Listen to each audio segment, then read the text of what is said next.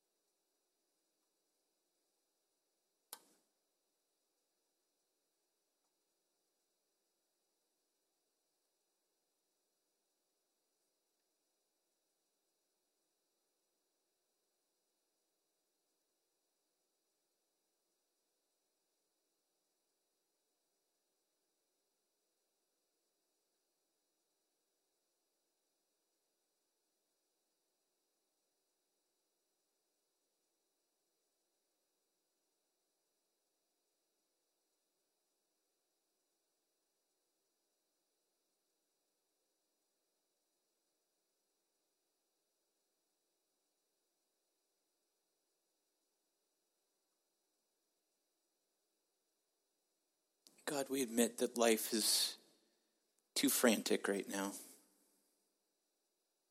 I know I do.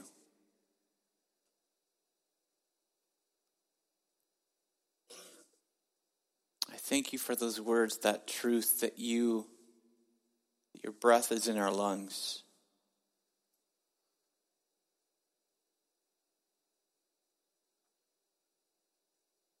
Father, I pray that those words would be an inspiration to us. Not only to do things that are good, that are good for you, but also to just pause as well. To feel you at work in our life, to feel you at work in our family, to feel you at work amidst the busyness and the frantic world that we live in right now.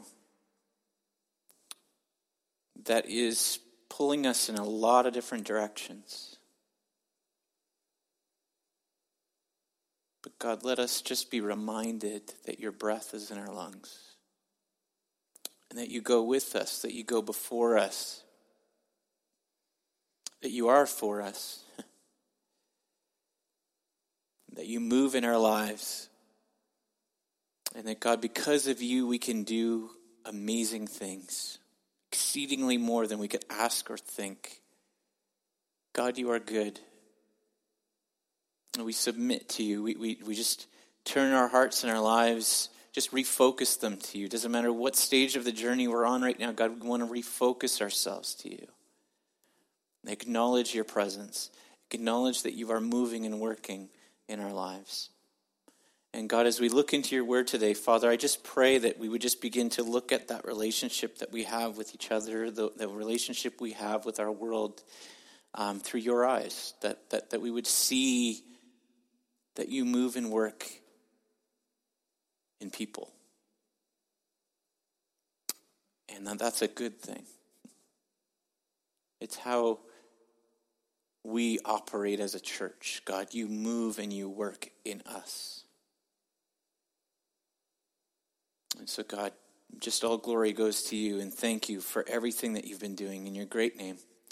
Amen and amen. Yeah, always good to recognize that. I mean, even to just beyond this, after this service, to just kind of pause in your routine through the week. You know that the world right now is kind of like, I mean, well, you know what it is. I don't need to tell you really what's going on in the world, or to, we don't even need to point it out to know that there's a lot of brokenness in our world. There's a lot of stuff that's up front in our face that's coming at us from all directions.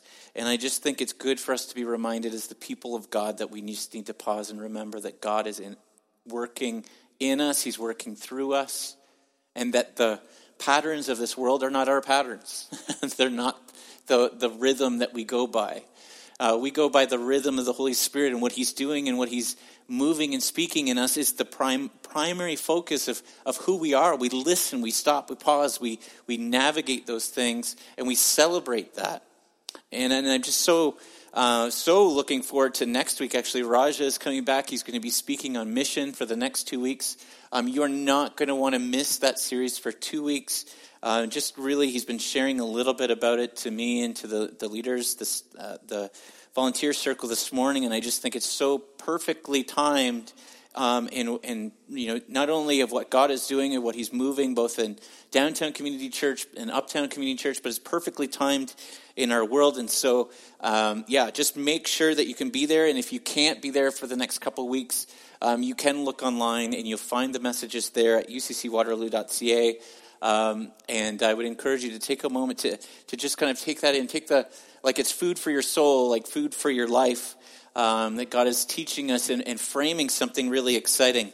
Now, just want to talk just very briefly about last week. Um, last week, if you were here, Thanksgiving Sunday, I talked about thankiness and compared it to thankfulness. And thankiness, um, the markers of thankiness are, I said, were a couple things, a few things. I said, first off, it's this overcomplication of simplicity that has kind of uh, emerged within our society that we just like our stuff and we like to be thankful for our stuff. Um, the second thing is this that we have this redefinition of contentment and what contentment looks like. Um, we've actually determined within ourselves, within our society, in many different ways, that affluence is a form of contentment, which is not true. And this, the third thing is that we have then twisted our emotions um, to help us feel as though because we have stuff, we have lots of reasons to be thankful if you do not have stuff, then you need to learn to be content. So the guilt is carried by the people who don't have stuff. The joy is carried by the people who do. And how that is a twisted way of looking at the world. That is not the thankfulness that Jesus taught. In fact, um, we looked at the passage just in the Last Supper when Jesus was giving thanks for the opportunity. This is my body that is broken for you. This is the blood of the covenant that is going to be poured out for you.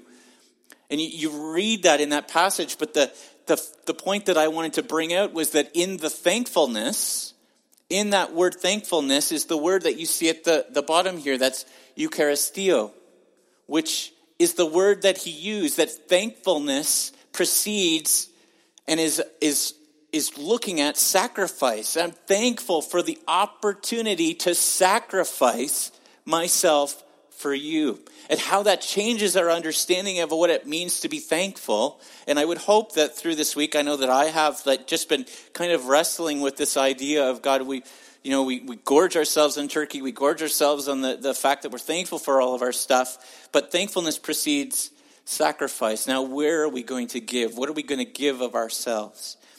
And this week we're going to shift gears. Kind of in, in part, we're still looking at thankfulness. We're going to start looking at communitas and what it means to be living and moving within community. But first, let me define a couple terms just so that you understand um, what that actually is. So, community, as you know, here's the definition very simply. A community is defined by a group of people who have something that they share or something that we have in common. So, most of the time, we assume or use the term community when we're talking about norms that we share. We share the norms, we share the values, we share identities, we share maybe a geographic region. So, uptown Waterloo, downtown Kitchener is a community because it is a shared environment, a space where we live. Um, and, and, community is definitely important. We, I mean, downtown community church and uptown community church are important because they basically are showing to the world that we are the same in our uh, the point that we believe that Jesus Christ is moving and working in our world, that we have the sameness, we have this shared identity, this shared piece of, of understanding what our values are, and this is what we're trying to do. So, so community is important. It definitely is important because we do need that sameness. We do need that sense of unity in everything that we're doing. But communitas, it's something slightly different. And, and as I was kind of looking at this term, and it kind of jumped out at me at first, that the thing that really struck me was the work of Victor um, Turner. And, and he is a cultural anthropologist who spent some of his life observing the Ndembu tribe in Zambia. And one of the things that he noticed and that he wrote about was just how valuable that this tribe felt that um, rites of passage were. They were celebrating rites of passage. They, they absolutely loved, and that everybody within the community, within the tribe, felt like that they were a part of something that was significant. And it didn't matter where they were. It didn't matter what stage they were on. And this is the thing that three things actually just jumped out at me within his research and his study. And I've listed them here at the bottom. They are liminality, marginality, and inferiority. And one of the things that struck Victor was how important and celebrated these things were within our society, within their society. In our society, as you know, um, marginality, inferiority, especially inferiority, or this act of learning and growing, like being beneath something, you have to decide, or, or what is God's will for my life? I need to know. We are so patterned to want to rush to the end of the process, to be the united front of community. We want to be under the banner and tick that box. But we have abandoned the celebration of liminality. What does it mean to be in between? What does it mean to be on the margins, to be on the edge? And what does it mean to be inferior to one another? And what does it mean to celebrate those things as a community? Um, I don't know about you, but for the longest time, I, you know, and still I have issues. I don't like theme parks. Who doesn't like theme park? Anybody here? So few people don't like theme parks. Bless your hearts. You're my community. And how many people love theme parks? Canada's Wonderland, is just absolutely good. Good. God bless you. We're different, okay? I'm just going to put that out there. We're different. Um, but you know what? Going to theme parks is a part of the, you know, the life of having a family and, and going to events and enjoying youth group events and all that. So I've ended up at theme parks, even though my preference would not to be at them. Um, and so the last time that I remember going to a theme park, um, there's this ride there. Um, I think it used to be called Top Gun. Now it's called Flight Deck. They change the names all the time. Um, and and I remember being in line to this ride, and I remember my palms being sweaty. I remember hating the entire two-hour process of waiting for this opportunity to go on this ride. I'm like, as I was sitting there, I'm thinking, why on earth would anybody want to strap themselves into this thing? scream their faces off and go around this, this journey that they're going to be on, only to come out and then try to be sold a picture of themselves looking like they're freaked out. Because that's basically what it is. And so I was just like, this is like insane. But I was also very scared of the ride. I was also very honestly, I like, I'm not, I don't like the idea of this. Like, I feel like I'm out of control. Like something could happen and I don't know, I don't like it. And so I just, the, the entire two hours that I'm standing in line, you know, as you know, you get closer and you get closer and closer and you're building yourself up. You're psyching yourself out, you know, just trying to think, okay, why are all these people so relaxed and calm? We're about to be thrown through the air. Um, like, but everybody else is fine. And I mean, I, admire that uh, in my kids too. Like, just, just how sometimes they approach these things and they just look like I'm calm. This, is this is going to be fun. It's going to be great. And I'm like, ah, it's not going to be great. I'm panicking. I can't take it. And so I get on the flight deck and I do the right. You know, you're ascending up and you're even more nervous because there's nowhere for you to go at this point. And you're just going through your head on like, what if we get stuck on the upside down on the just all the fear stuff comes out. And some of you are thinking, man, you've got issues. You need to go for counseling. That's what some of you are thinking right now, Norm is. And no, but this is this is common. But you're you're going up this ride, and then you go down and you descend and you go through this process. And when I walked off that ride, I thought that was the best experience. That was amazing. Um, I know that if I did that again next year, it'd be like repeat, process repeat if I went on the same ride. But my view of that ride changed me. I was just like, well, I didn't expect that to happen. And then compare that to going into the kids' park. I went into the kids' park and they have these like teacups, the teacup ride. And um, you, you, you, you're in line with all these, you know, parents, kids, whomever, you know, adults, kids, and you're confident. You're like feeling this is going to be easy, this is going to be a breeze. You have a very different perspective going into it. And I get on this teacup, and the thing just starts spinning. And of course, they designed the ride to have that circle in the middle that you spin it even faster and harder, and it's rotating and rotating. And I remember the going from this sense of confidence before to this sheer like I'm going to throw up. I'm took everything with me in me to like I got to keep this food down. That totally I'm like I'm done with rides. I don't want to do rides anymore at this park. And it's very interesting how you can be united in this stance of like we love theme parks the banner, the community, the unity of the sameness of this idea. But then when you get in there, you have a variety of different experiences that you can take out of it. And I think that's the difference between community and communitas. Community is the sense of unity, the sameness of how you're, you're, you're feeling of this, but the communitas is what happens on the inside. And celebrating the things, the parts, the pieces, and how they all play together. You imagine if a theme park started celebrating like little children and, and, and they're like following these little children through their life. And, and you know the rides, right? Each ride has like a line that's like you have to be taller than this to get on the ride. And you imagine like a community of, uh, of a theme park celebrating the threshold, the, the, the transition from, hey, now you before you weren't able to be on this ride, but now you are. We celebrate that together. Could you imagine, like Canada's Wonderland, pausing every time a, a child comes in, like, we remember three years ago you were not tall enough, but now we celebrate that you're there. We celebrate that you've made it to that point. Now go and scream your eyes out on this ride. Um, but really, that's kind of what we're thinking about and talking about here this morning is the difference not in terms of importance, because community is important, but the, the elements of communitas and why it's important that we do not miss those um, in our pursuit of being a community together. In the Bible, it was the same kind of a similar process.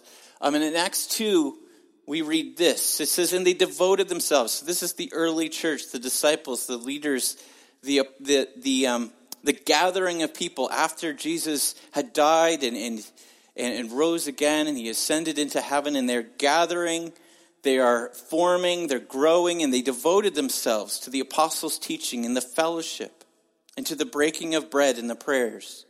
And awe came upon every soul, and many wonders and signs were being done through the apostles. And all who believed uh, were together and had all things in common. And they were selling their possessions and belongings and distributing the, proce- the proceeds to all as they had need. And day by day, attending the temple together and breaking bread in their homes, they received their food with glad and generous hearts, praising God and having favor with all the people. And the Lord added to their number day by day those who were being saved. There was a sense of commonality in this community. I mean, you can see I've just kind of, uh, it's yellow, the text is yellow, where I've just kind of highlighted just some aspect of the commonality between them.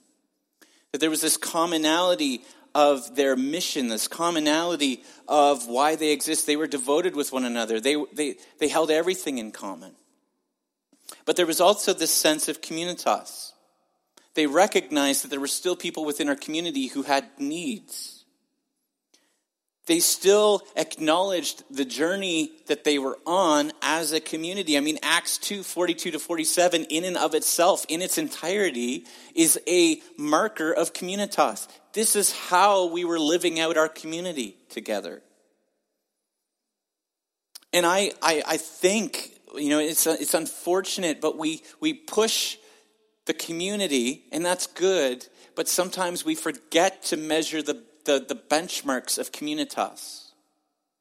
And I think as a church community, we should be reveling in the transitions, in the places and the stages where we find ourselves. Just like that song says, may the breath, the breath, your breath is in our lungs, where we celebrate our journey of community, which is the communitas.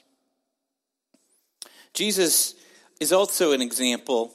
In Philippians 2, we also find this like very uh, amazing text that kind of like talks again about the, the importance of both.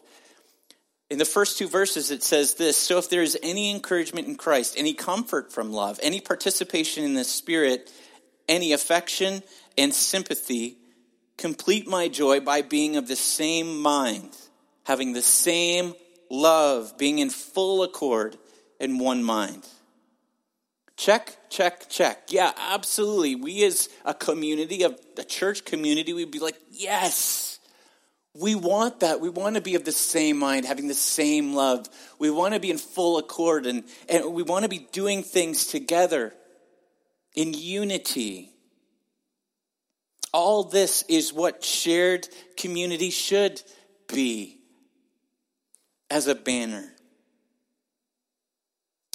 But what I'm going to talk about in a little bit is is it really? Is it really the end of the story as far as what Jesus is calling us to be? When, uh, as a teen, and then just just kind of got back into it recently, I've started playing the game again, Age of Empires. How many people remember that game, Microsoft's Age of Empires? We got a few people that recognize this game. So um, Age of Empires, um, just for those of you who are unfamiliar with video games in this world, is just like a game where you choose a civilization, and the whole purpose is for, for you to develop your civilization and go from age to age um, until eventually you are the dominant civilization of the game. And so at the beginning, you choose this civilization, and then you start collecting wood and food and, and um, stones and gold and you start amassing this, you start creating and building your space. I mean, there, there are games today that are very similar to that in terms of, uh, like apps that look very similar to that in terms of its feel. Um, but in the end, the thing that you want to see at the end is that you are victorious, that, and then you are victorious at the end. That's the goal of the game. And so I love the game, but I have to be honest something. I love more than the game itself, I love the cheat codes of the game. And um, so every time I go to play Age of Empires, I start with this idea that this time is going to be different. This time I am not going to use a cheat code. And so I start, I pick my civilization, and you have like your four little, uh, little people there, settlers, that are, that are building and gathering, and you send them on their way. You're telling them what to do and what to start building. And then, as always happens within like a few moments of, of the game, is you're attacked by one of the other civilizations. And what happens to me, anyway, every single time is every single time I'm like, oh my goodness, this is just like I'm desperate to survive here. And so what I do is I'm like, okay, maybe just one cheat code. And so I start typing in pepperoni pizza and I start typing in coinage and I start typing in Woodstock and, and all the cheat codes that give you unlimited resources so that you can build quicker and you don't actually have to deal with the, the, the game itself very much anymore. But then it goes on and on, and I feel like I'm, you know, I've, I've got good for a stage. I can go to the next stage, and then eventually they attack again, and I feel like I can't manage this. So I go to the cheat code and I type in Photon Man. And Photon Man, you know, this is like the Stone Age, okay? Photon Man is this like little astronaut with a laser gun that comes into the game and helps you defend your base. And so I've got like, you know, four or five Photon Men all around my civilization protecting me um, from anybody who's coming. And then, you know, as the game goes and I'm building him and I'm defending and all of this stuff, and I'm just have, I have this like a massive uh, civilization now that has everything because of these cheat codes. Then they attack again, and at some point, I just like I get bored of the idea that I'm like I can't win with the regular players in the game, so I type in yet another cheat code.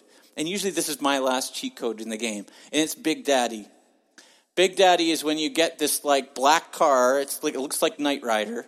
It comes in and it shoots out missiles out of the top of the car. And it destroys like it's pretty effective. Let me just tell you that. And if you have Big Daddy in the game, it's pretty much guaranteed that you're going to win moving forward. And so then eventually the game is over. Like I just finally I'm just like I'm done building civilization. I don't care really much about my civilization now. All I'm concerned about is the cheats of getting what I want, which is the you are victorious. And so I send out my big daddies and they go out and they destroy all the other civilizations and I get the ding, you are victorious, and I feel good about myself. That I've accomplished much if we end here in terms of our thought processes, um, we, we, we're not really fully, we are victorious, and that's true. That is truth. We are victorious, and we're united on that. But if we, if we absolutely ignore the communitas, and, and even like maybe even decide for ourselves that we have some cheats. like I looked at those three things that, that I talked about, right? We talked about um, uh, we talked about marginality. We talked about inferiority. We talked about, talked about um, liminality, inferiority, marginality. We talked about those things and how this tribe understood and celebrated those things. There's an element of our society, and even sometimes within the North American church environment, where we have traded those for lifestyles of impatience and entitlement and authority where we begin to look for the cheats in our life, the celebrities who are going to tell us exactly what we need to do, and as quick as possible, let's move on.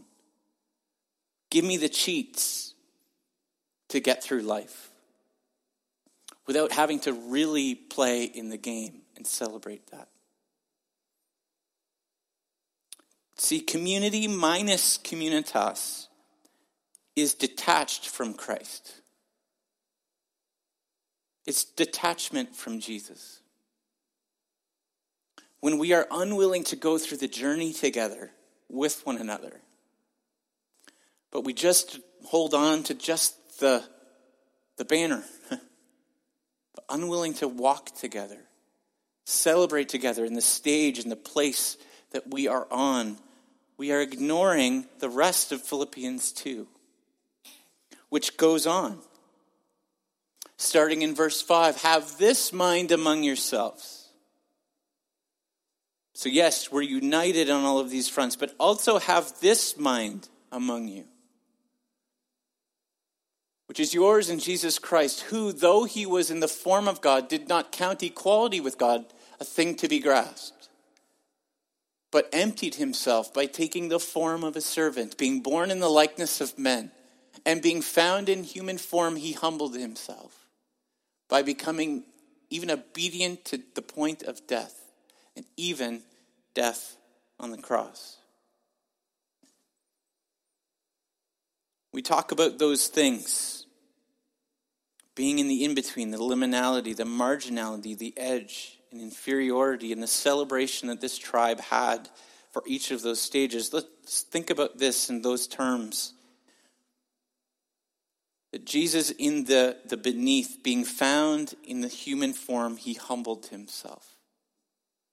That Jesus, in the margins, that being obedient to the point of death.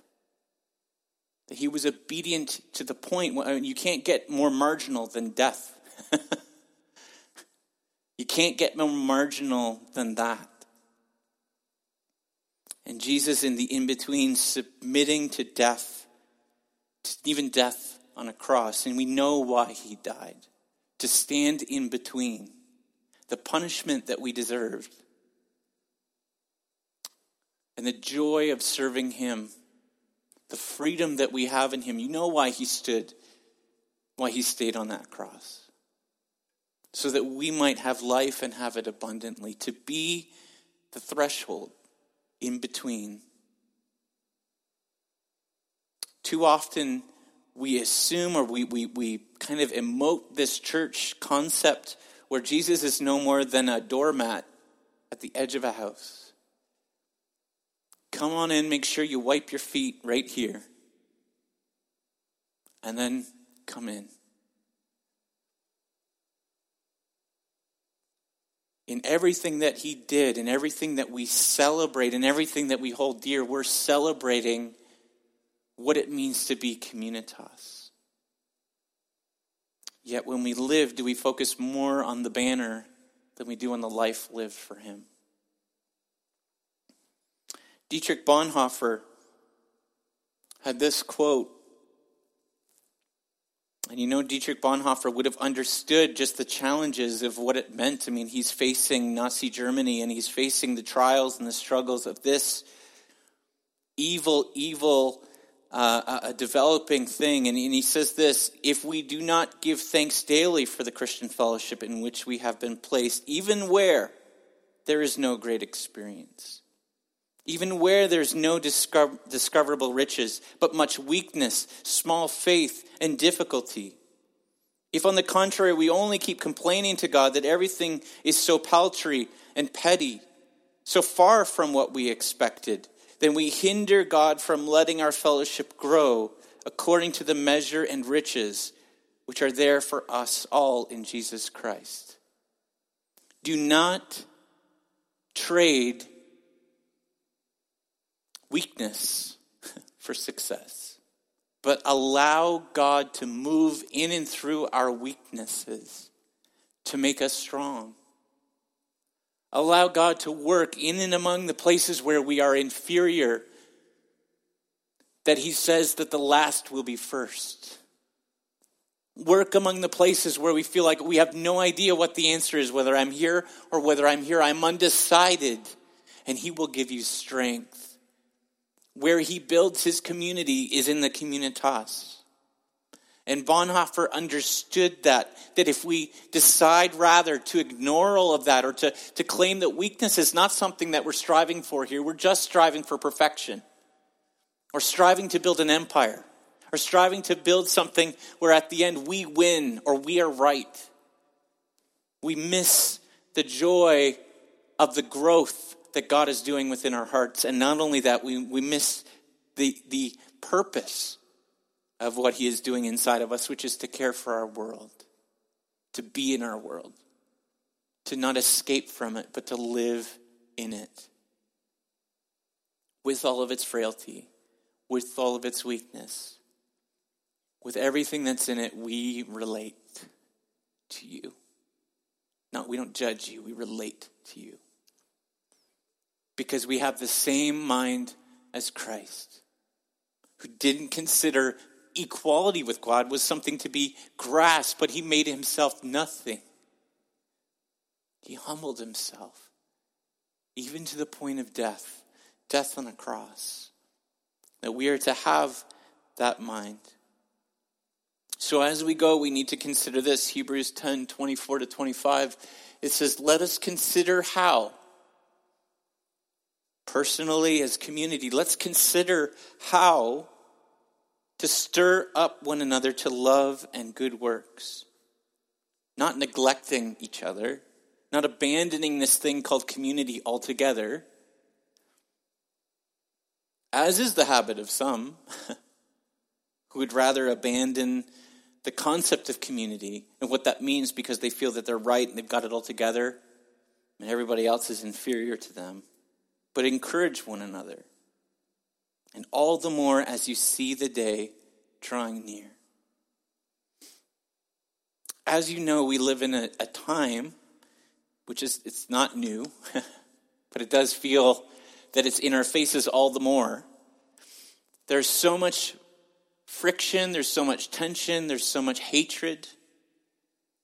Ideological wars are happening in our midst, in our faces. We're being completely overwhelmed by that, and it doesn't take long for us to see it. We see it, our kids see it, we all see this.